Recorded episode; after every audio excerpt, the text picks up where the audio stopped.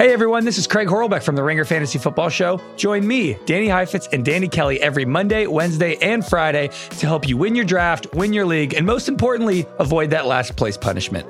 Follow the Ringer Fantasy Football Show on Spotify. This episode is brought to you by Cars dot com. When you add your car to your garage on Cars dot com, you'll unlock access to real-time insights into how much your car is worth, plus view its historical and projected value to decide when to sell. So when the time is right, you can secure an instant offer from a local dealership or sell it yourself on Cars dot com. Start tracking your car's value with your garage on Cars dot com. This episode is brought to you by Jiffy Lube. Cars can be a big investment, so it's important to take care of them. I once got a car that I started out with twenty-five thousand miles on. I got it to over two hundred thousand miles because I took care of it. You know how you take care of a car?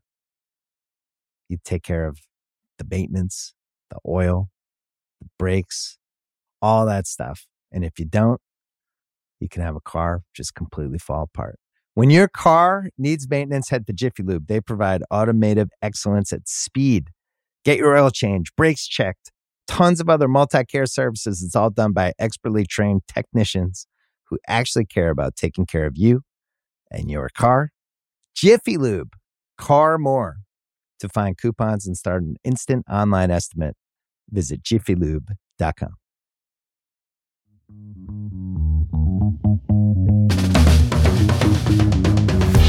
Hello and welcome to Dual Threat on the Ringer N F L Show feed. I'm Nora Princiotti. And I'm Stephen Ruiz.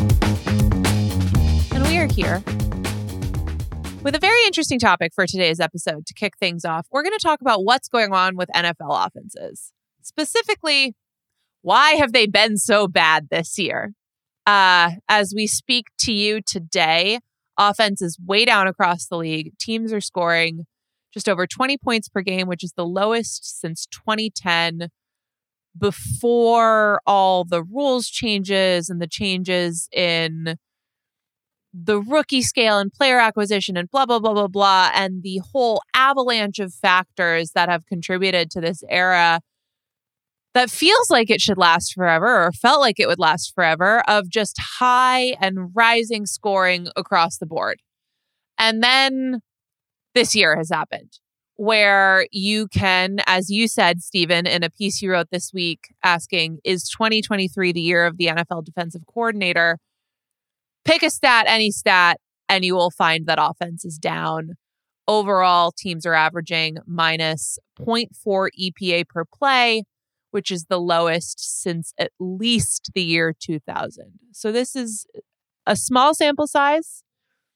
It's not, we're only a couple months into the season, but it is a pretty stark trend, at least so far.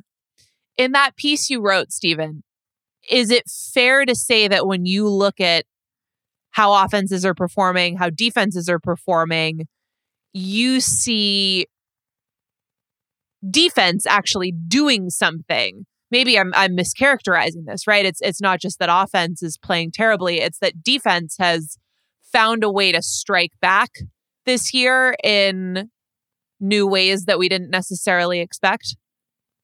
Uh, I think that's fair, but I think you could say that offenses have allowed them to do so by, I think, leaning into the bit a little bit too much when it comes to the the passing ah. boom that we've seen. I'm going to blame the, the analytics people. I'm blaming the analytics people. They've ruined our great sport.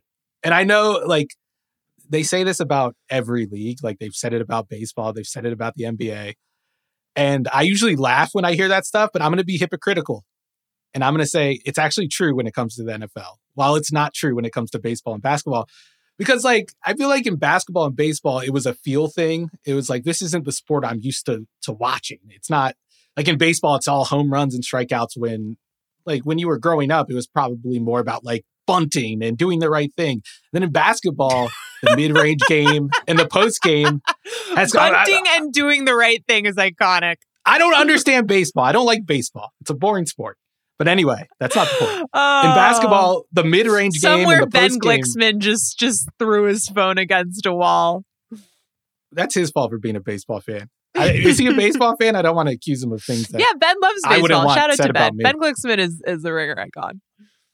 But the N B A, like we we saw post, the post game and the mid range game completely go away for threes and, and layups. But like offensive offensive efficiency is way up in the N B A, and it's way up in baseball. Like the sports got better.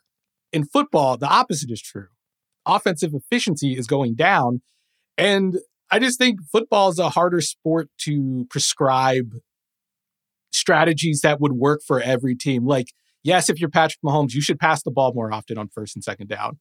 But if you have Jared Goff, that doesn't really work. And you really have to lean into the run game. And you have to build the run game. And, and that means paying positions that we don't necessarily value, not just like running backs who have become the poster children for optimizing uh, efficient uh, team building. But like offensive linemen, I think offensive line play is is as bad as it's been in a long time. And I know that's a, another thing that people say all the time. But when you watch the way they pick up blitzes, the way they they protect, it's just not as good as it seems to it, it used to be, it seems. And quarterbacks are Do- under more duress. And I think it makes sense just because the type of offenses we're seeing more require more athletic offensive linemen and smaller offensive linemen in the run game.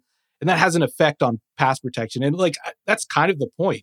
Everything in the sport is just so connected that if you mess with one thing, it kind of messes up a bunch of other things. And leaning into the pass on early downs, I think has had that effect. So that was something that I was going to bring up is the sack statistics across the league. If I have a thesis, and I might have a couple about why this is happening, why offense is down, why defense is up. We never say it like that, but we should, you know, I want to give them their due. Uh, the current sack rate ac- across offenses is seven point two percent. So quarterbacks are getting getting sacked on seven point two percent of dropbacks. That is astronomically high. And while I'm pretty sure Sam Howell has quite a bit to do with that, and that there might be a couple offenses, a couple of quarterbacks who, if we took them out of the equation, the numbers wouldn't be quite so dramatic. I think, and would be curious to dig into this a little bit more, that the rate at which offenses are taking sacks is a huge contributor to why a lot of drives are ending, why the, there are fewer points being scored, why the red zone is so tough for a lot of teams right now. And I think to some extent that's self-evident. But then you ask, okay, if the sack rate is way up and offensive line play isn't as good, then why is that? Do you think with, like you said, with offensive lines, in that some of the ideal player types, body type, the needs of a good run blocker for a lot of modern N F L offenses sometimes coming into conflict with the needs of a good pass blocker in, in modern N F L offenses. Is there anything analogous to that going on defensively that's allowing the defensive linemen to have more success while the offensive linemen are maybe having less success? Yeah. I, I, the thing is, I don't know if it's just the defensive linemen having more success. I think I'm gonna I'm gonna reuse this phrase. Like I think offenses are allowing defenses to to have this success, and like just look at third down. Let's look at sack rates on third down. Starting in twenty eighteen, it was ten point nine, went to nine point eight, eight point nine, nine point three. Last year it was back up to ten point three, and now it's ten percent this year. So like the sack rate on third down hasn't really moved much, and it's comparable to where it was in twenty eighteen when offensive statistics across the board were at their highest, at their peak. Right.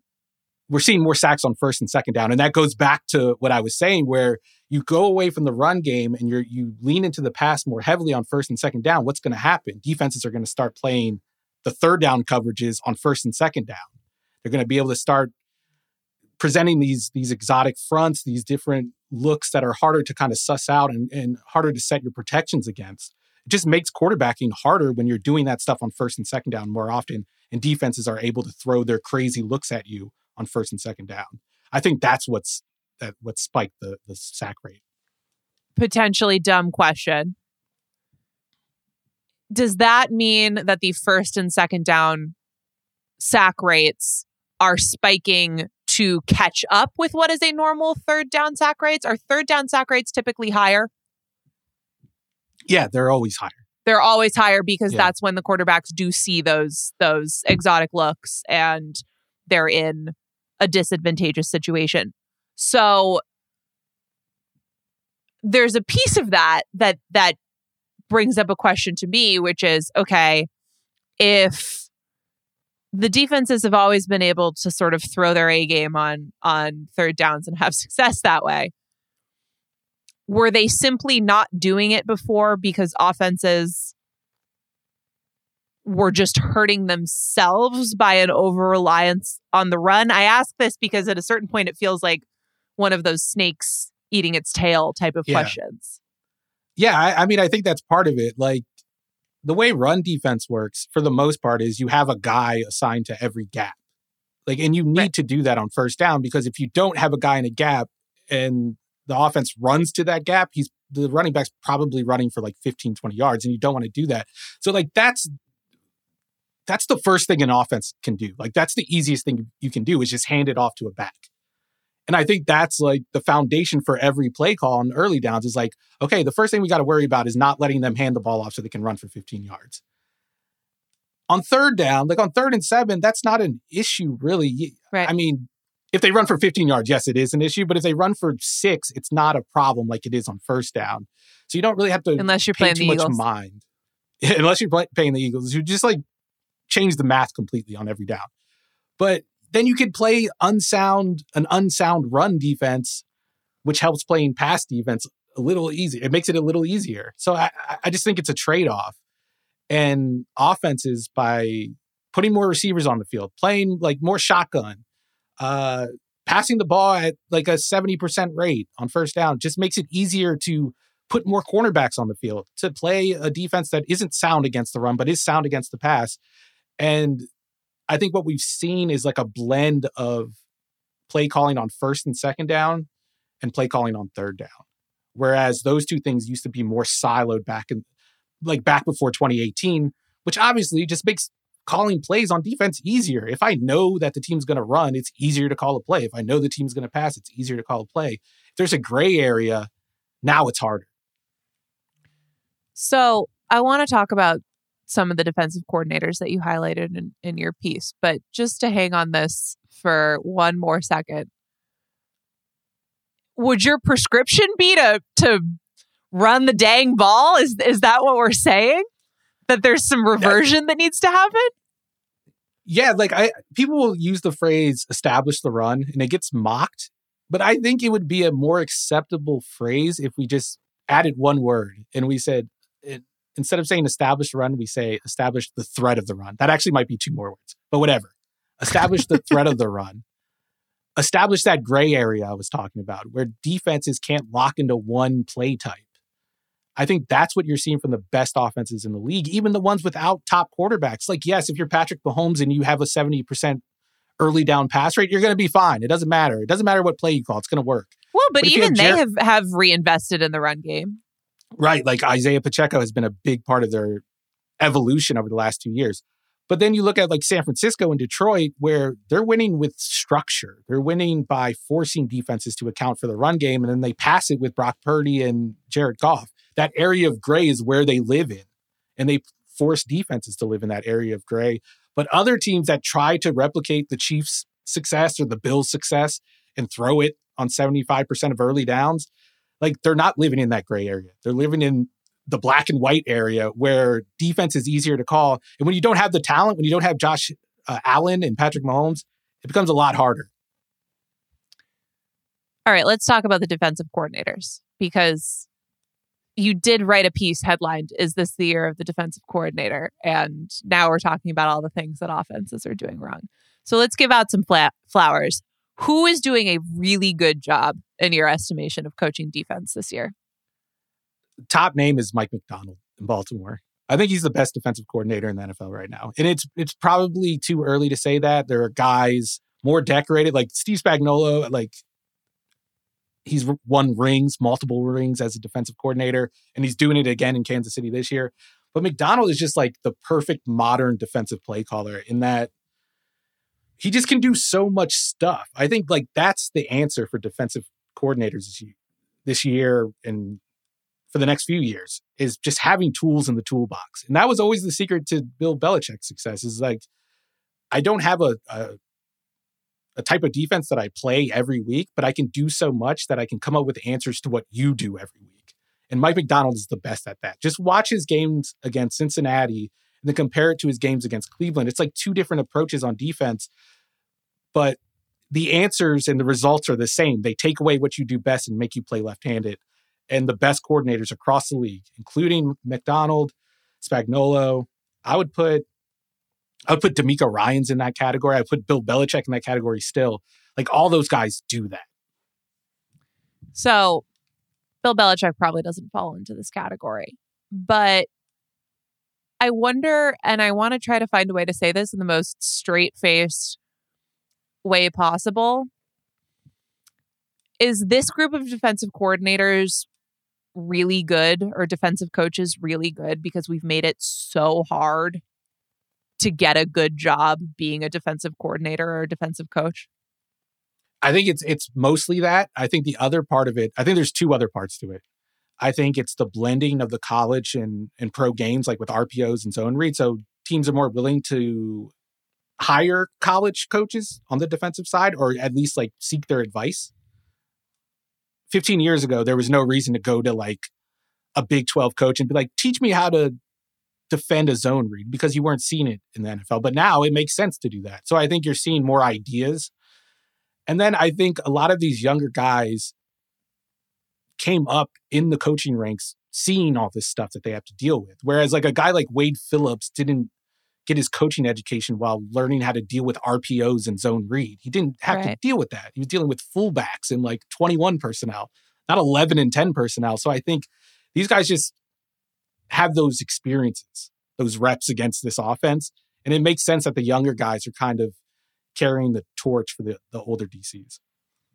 I just think about someone like Brian Flores, right? Who was a, uh, it might even be generous to say, a mixed bag as a head coach. He had some overperforming, overachieving stretches in Miami, but also was at the helm for a lot of dysfunction and didn't navigate his relationship with Tua very well. And that's a big part of being a head coach. So I, I don't think that you can say that that was an unequivocally great stretch on the resume, regardless of the challenges that he had there with ownership and a lot of things that I do not think were his fault or, or should be pinned on him.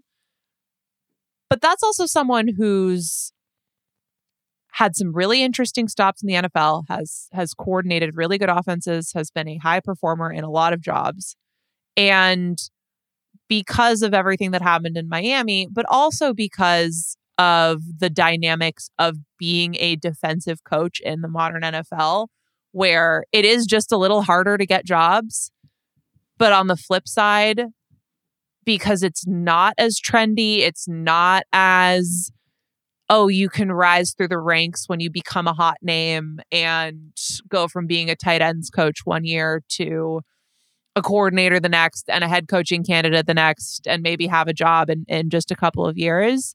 I, I do at least just philosophically wonder if we have a lot of people coaching defense who are drawn to it because that is what they're really, really, really good at, because there's no... there aren't really a lot of other reasons to be drawn to it, just in terms of how we reward those coaches relative to offensive coaches. I don't know how you prove that, but I would I would be curious to hear more and more stories of how these guys got into those roles, because if I were a, a an up-and-coming N F L coach right now, and all other things were equal, I would want to work on the offensive side of the ball.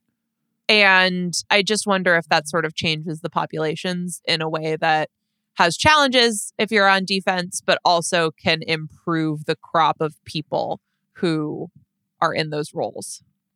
I think that makes sense, because I, I it does feel like an- anecdotally that offensive coaches get a longer leash, and that defensive guys, if they have like a, a bad year, they they get kicked aside, especially like head coaches with defensive backgrounds. I don't know about defensive coordinators, but that's just how it feels. So I, I think there is something to that theory. I, I think there's a lot of factors in this, and some of them are more obvious, but I do think like some of it is like psychological and just how coaching staffs and how hiring works and how the N F L has hired coaches over the last, especially over the last four or five years. Like I'll even in- like even Matt Patricia tried to switch shot sides. Yeah, that didn't go so great, did it? I'll throw another theory at you. And this is about just the blip or the the drop in scoring overall. And the thing that I'd bring up is the youth of the quarterbacks. Mike Sando at The Athletic, a few weeks into the season, published an analysis that included that in week one, the average age for a starting quarterback was the youngest it had been in the league since nineteen fifty-seven. And that was week one when thirty-nine-year-old Aaron Rodgers started, which is no longer the case. So I wonder, and I don't think that we're overthinking this. I think all of these things are are pieces of the overall puzzle. But I wonder if another one of them is that these defensive coordinators are going into the meeting room at the beginning of every week, and more often than not, they're going, okay, the guy that I'm planning planning for, he's a rookie. He's in his second year. He's one of these these young guns who have come into the league as the old guard of Brady, Roethlisberger, Phillip Rivers, Manning, Ryan, as all of those quarterbacks have left. And you see certain elements of how defenses are playing this year. There's a lot of zone coverage. There's a lot of decision-making and game planning that seems like it is designed to flummox them, just get them thinking. And I, I wonder if another piece of it has to do with the fact that there are some really talented young quarterbacks who pose big challenges with athleticism, with being dual threats, with just their overall skill. But mentally, the group just doesn't have as much experience. And that's something that defenses are are exploiting a bit. Yeah, and I think you could see that in how how the trends are going with running the ball and passing the ball, where like passing the ball has been on a steady decline since twenty eighteen, but running the ball has been more efficient year by year. And I think having more mobile quarterbacks and younger quarterbacks that can run, like the, it seems like every quarterback that enters the league now has mobility. And it's like shocking when one doesn't. Like Mac Jones was a big deal because he couldn't run. But now, like everyone, you can run zone read with once they enter the league. Like Trevor Lawrence was seen as this prototypical pocket passer, but he was running zone read at Clemson. And he's still doing it in Jacksonville. So I, I just right. think that's part of it. It's made things easier for offenses, but like you said, it's made things easier for defensive coordinators. And just to go back to the running thing, lining up in spread formations makes it even easier to to, to throw these confusing looks at at quarterbacks. And it makes it easier to do it when you have these different body types on the field, when you have a safety who can rush the passer or drop back into coverage. It just makes everything harder. So I think like it would still have the same effect on on quarterbacks if they were older. But the fact that they are younger, I, I do think just embellishes that that effect. All right, you heard it here first. Run the dang ball, Stephen Ruiz, right. The Ringer N F L Show. Put some fullbacks and tight ends on the field and run it. Let's do it. All right. You mentioned a safety that could drop back in coverage or maybe rush the passer. I think we can talk about one in a little bit after we take a quick break. As the weather gets colder, the N F L offers stay hot on FanDuel. Right now, all customers can get a no-sweat same-game parlay for every Thursday night football game. Just place a three-leg same-game parlay and you'll get bonus bets back if you don't win.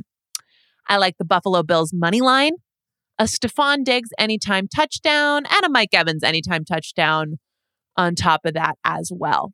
And N F L same-game parlays are the perfect way to combine your bets for a chance at a bigger payday. You can build your own or choose from one of the popular same-game parlays pre-built for you in FanDuel's top-rated sportsbook app. Just visit FanDuel.com slash RingerNFL for your chance to get a no-sweat same-game parlay every Thursday. FanDuel, an official sports betting partner of the N F L. Must be twenty-one plus and present in select states. Refund issued as non-withdrawable bonus bets that expire seven days after receipt. Max refund five dollars unless otherwise specified. Restrictions apply. See terms at sportsbook dot fan duel dot com. All right, we are back on Dual Threat.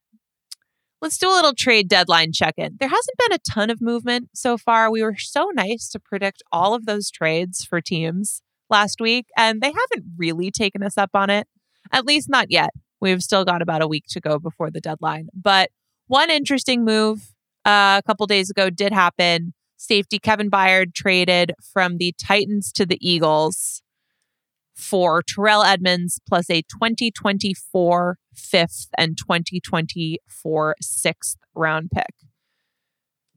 Reaction to this, Stephen? I mean, no brainer for the Eagles. Why do the Titans keep picking up the phone? The tit- uh, when Philadelphia calls, when Howie Roseman calls, Howie. If I, ever, I would I would block him if I was Tennessee's front office. But I mean, it's just a.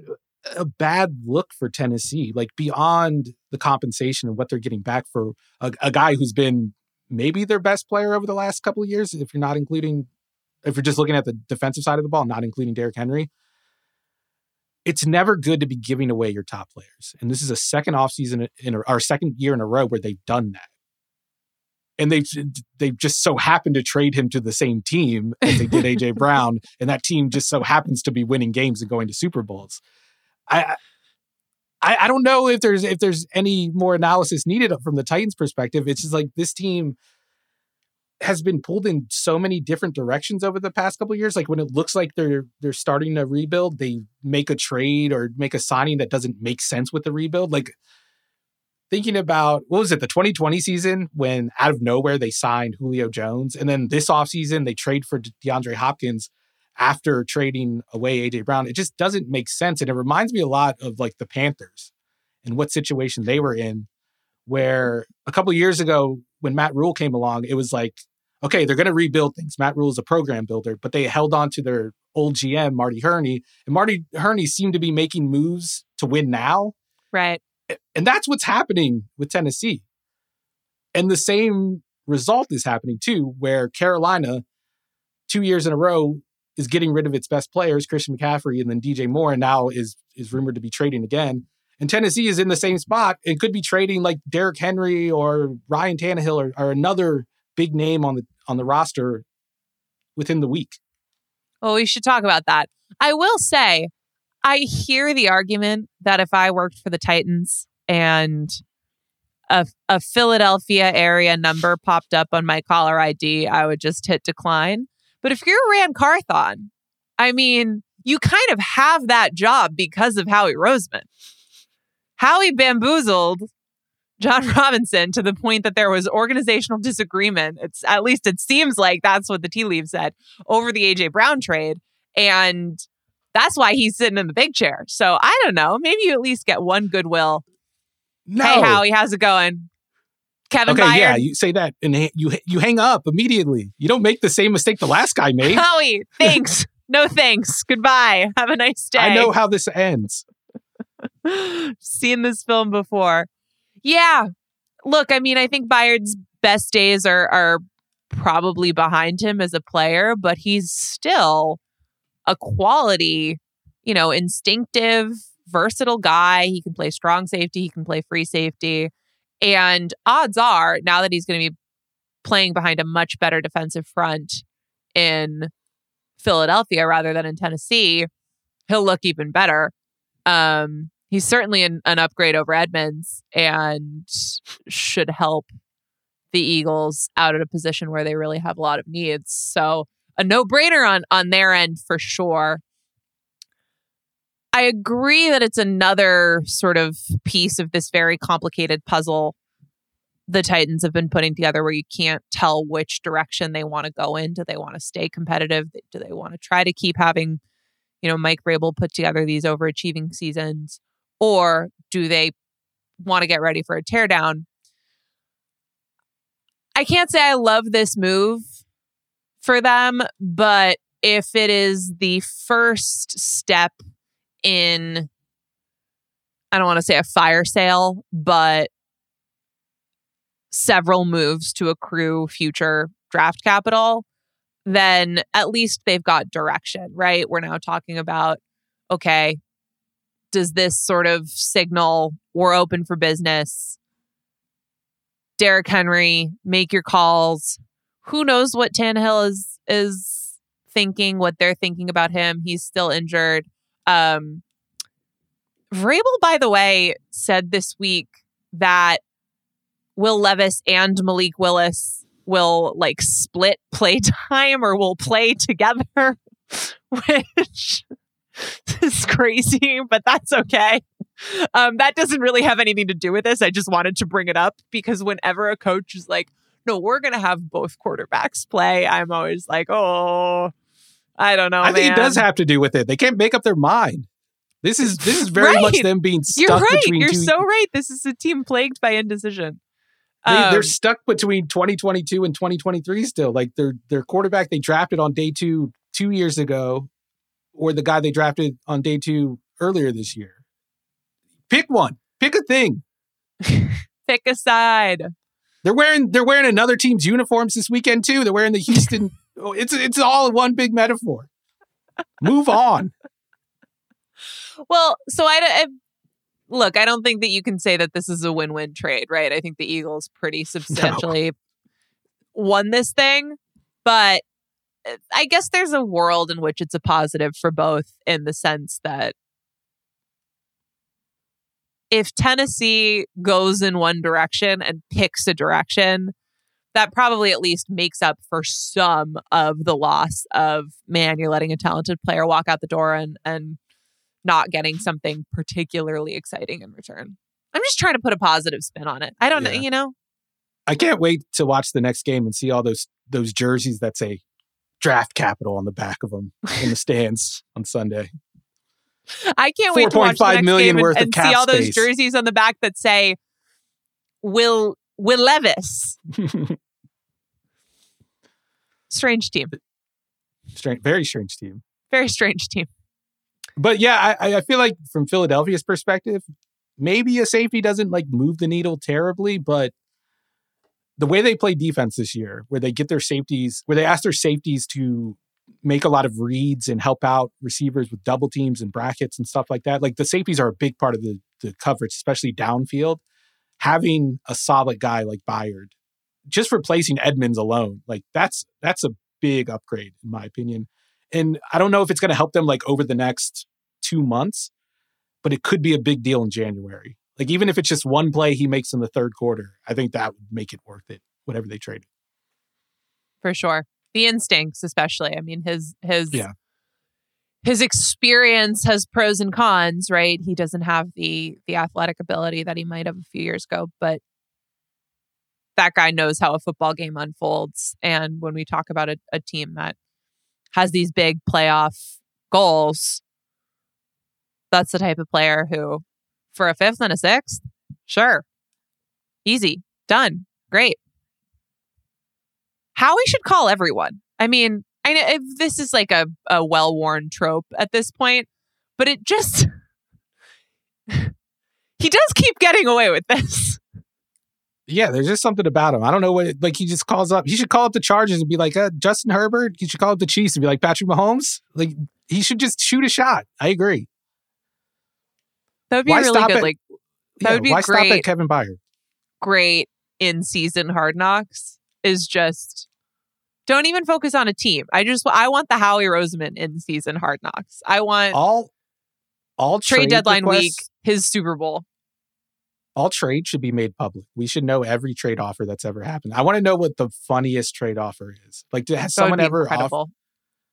I want to know, like, that some team tried to trade a fifth round pick for Patrick Mahomes. That would be a, that would be amazing. And I would respect that. There should be a log. There should be a log. They should have to register it somewhere, and maybe it it becomes public after the deadline or something. It goes up on the wire after the deadline. But I I agree with you. This would be tremendous content. Let's get it done. All right, that's Tennessee. We've been talking about them a lot just because they they have kind of emerged as the key sellers, or at least the sellers that have been in the news because maybe Byard's going to be the guy who sort of kicks off a run if if they do move Henry, if they are open to trades. Some of the other teams that we talked about, in particular Denver, they go out and win a game. Congratulations. Which is not particularly meaningful in the grand scape of, of Broncos football, but is the type of thing that with that organization, with your favorite coach, Sean Payton, it coach makes me year. a little nervous.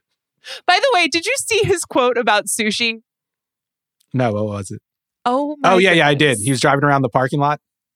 Yeah, he said that um, he was asked why he was yelling at Vance Joseph during the game. And then he said that after the win, I'm going to pull this up. I want to make sure that I get this right. This is important. He said, all right, let's go backwards first. Oh, excuse me. Sorry. Hold on. I'm reading the wrong. How many Sean Payton quotes do you have up? Well, two, but... And then he said, that was a good win for us. And yet, I'm driving home last night, headed to get sushi. I don't like sushi. And finding myself circling around the parking lot saying, why can't I be happy? Well, you're searching for that perfect game. I'm just that way. No one asked him about this. Like, that wasn't the question. The question was, why were you mad at Vance Joseph during the game? And Sean Payton's response was, I went to get a meal that I actively dislike, and I will never experience joy. I mean, you so could anyway, take the word I'm worried that I'm I'm worried that beating the the Packers is going to make the Broncos think that they shouldn't trade their players. It's kind of a it's kind of a metaphor for, for his quarterback. Like it's it's working out, but he's never going to be happy with it, even when it works. Are there any other teams? I'm just ignoring that.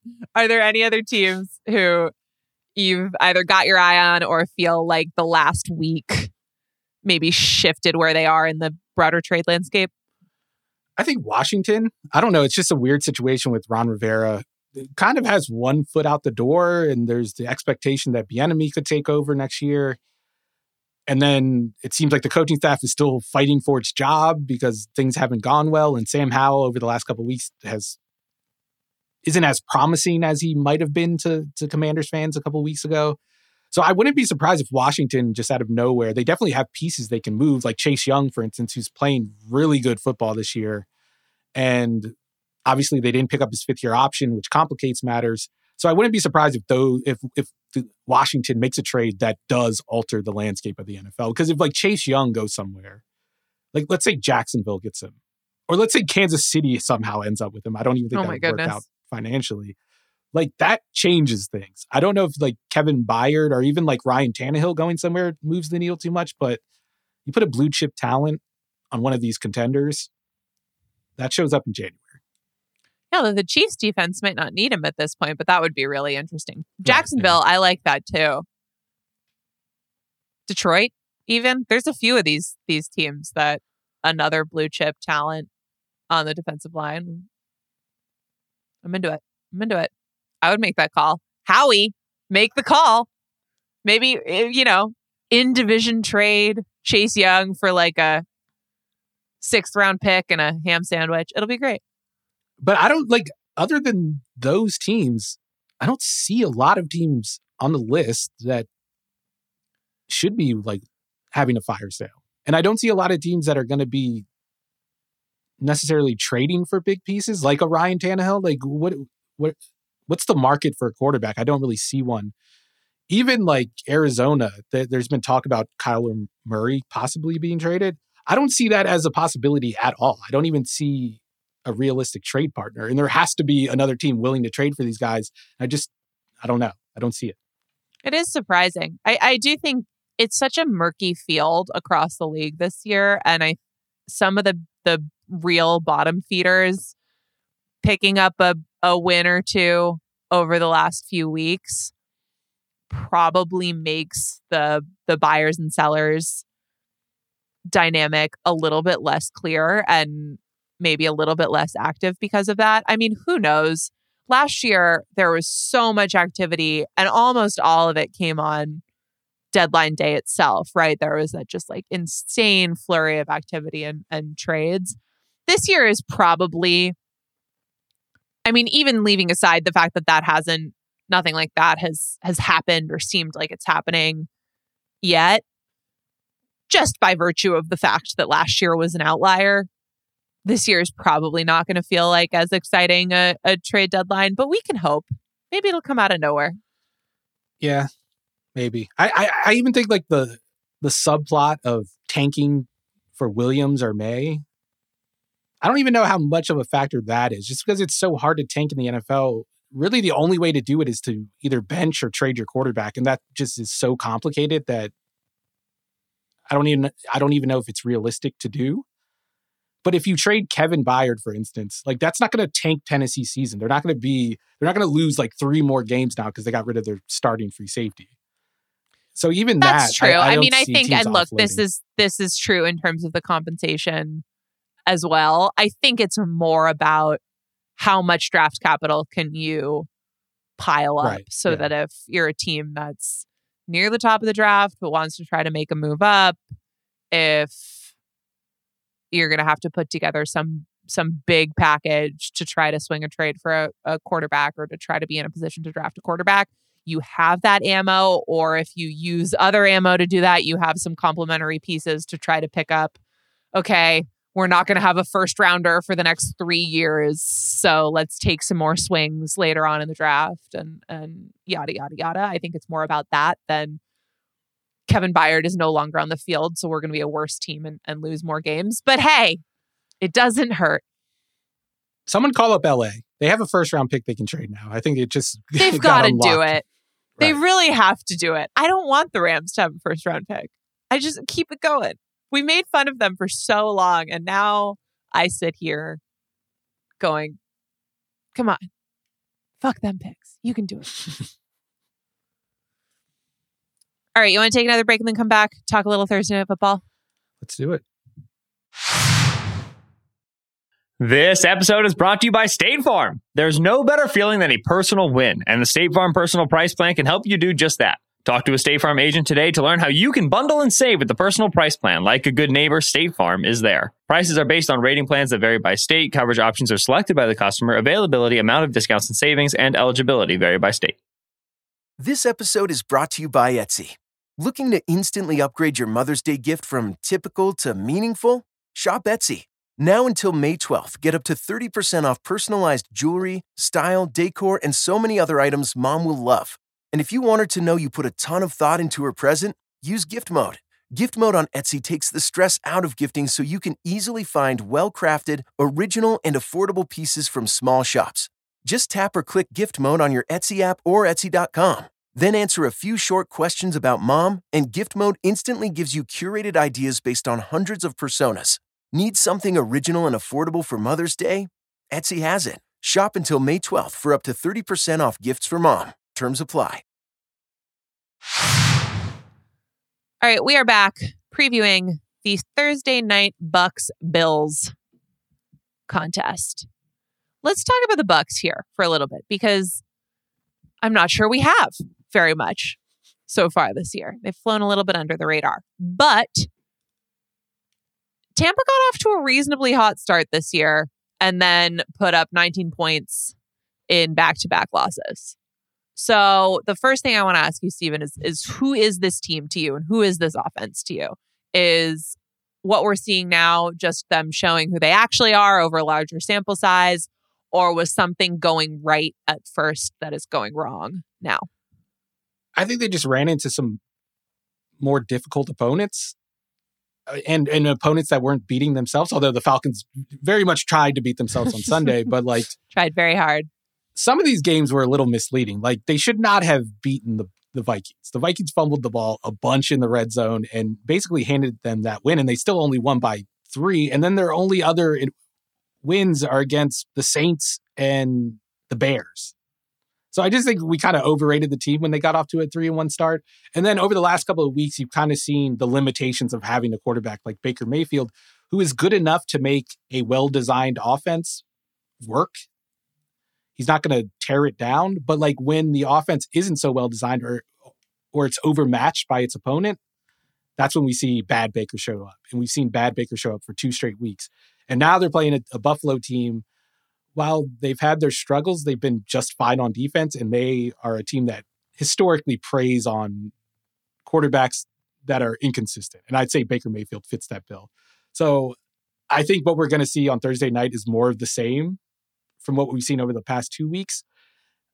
I just don't know if it's it's that big of a change from what we actually saw over the first four weeks, despite what the record said about the team.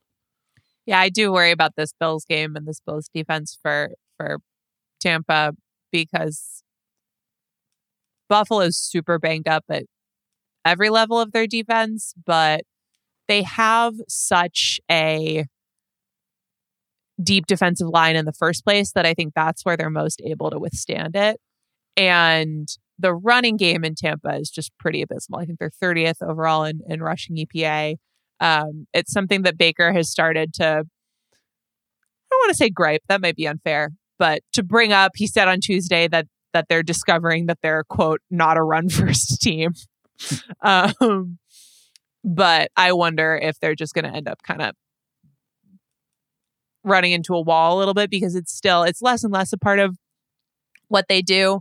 Um, but that staff still does, I think, think of, of rushing as a considerable part of what they want to, what they want to do and who they want to be.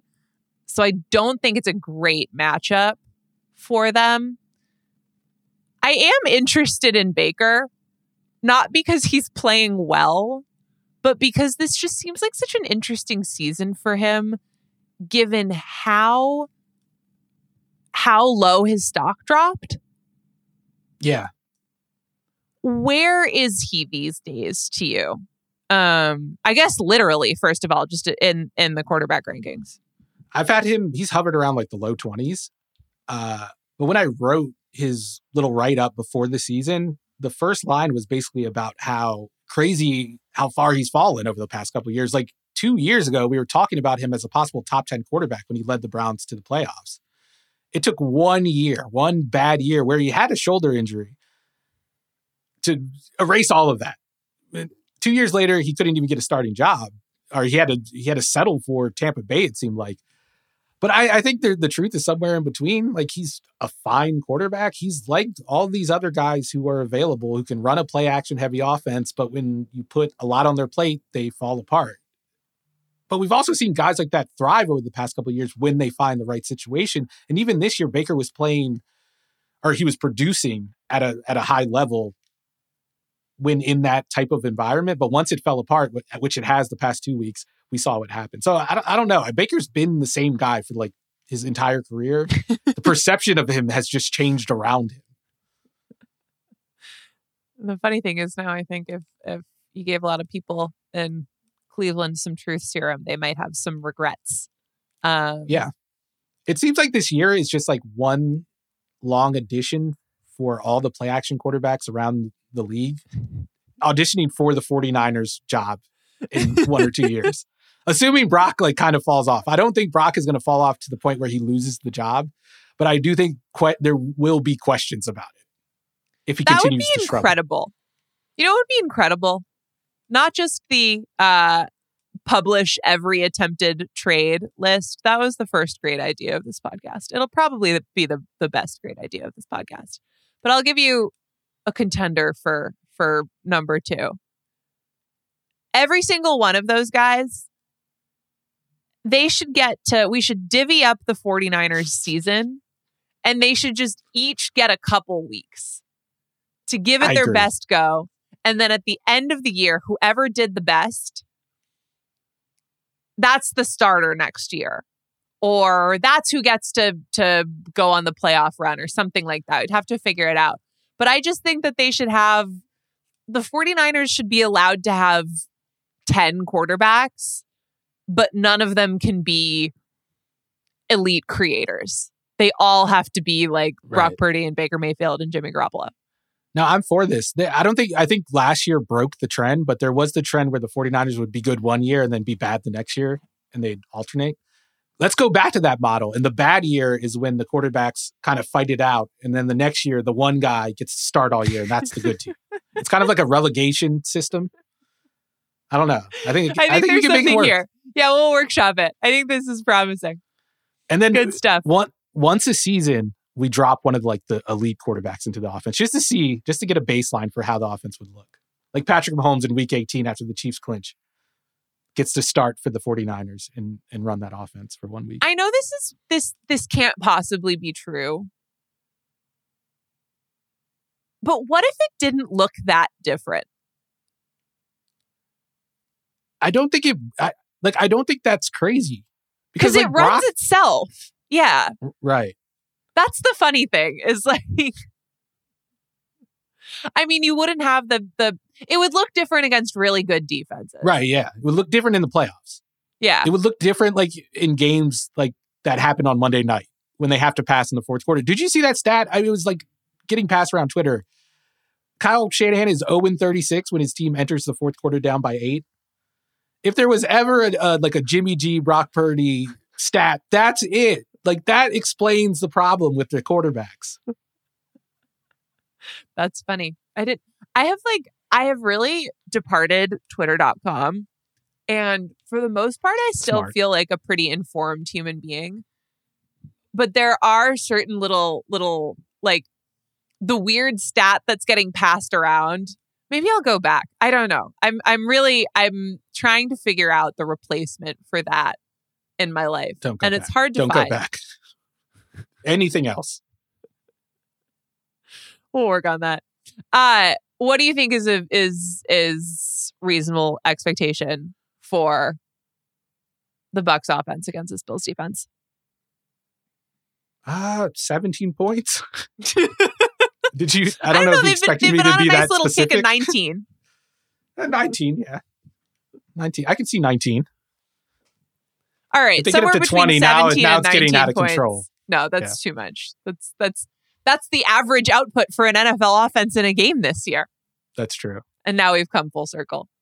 Um, anything else on this game? Anything on the Bills Bills offense? Any matchups you're particularly excited to, to watch? I had just I just have a message for Bills fans everywhere. Just just calm down. Just calm down.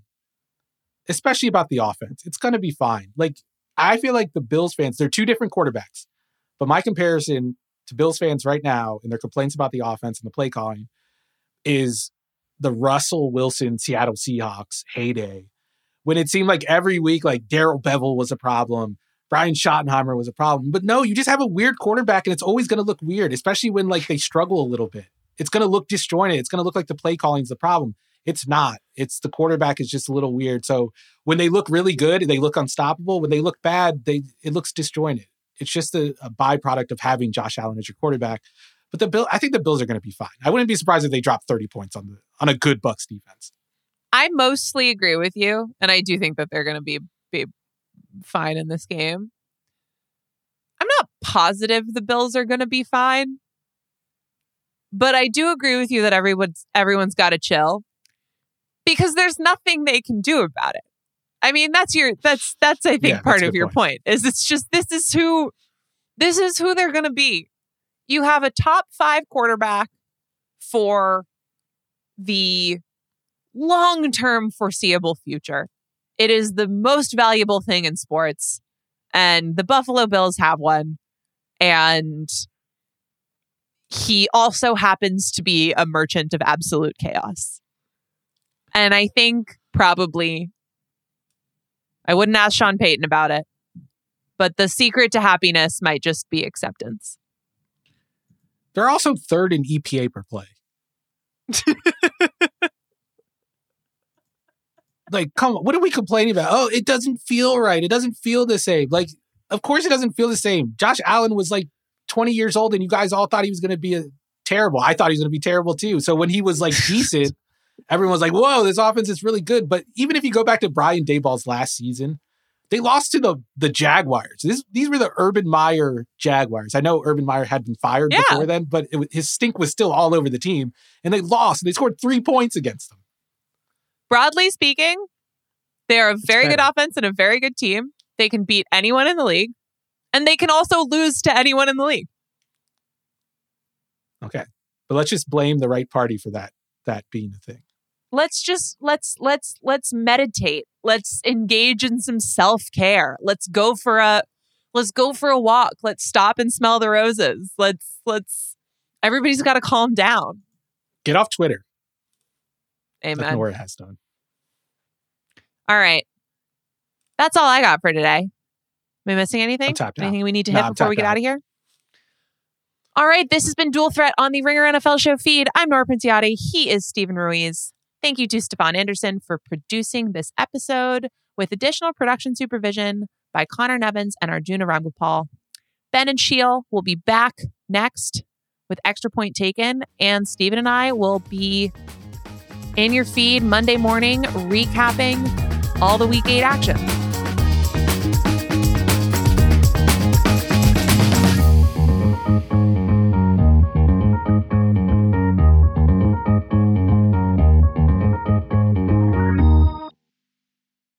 Must be twenty-one plus and present in select states. FanDuel is offering online sports wagering in Kansas under an agreement with Kansas Star Casino, L L C.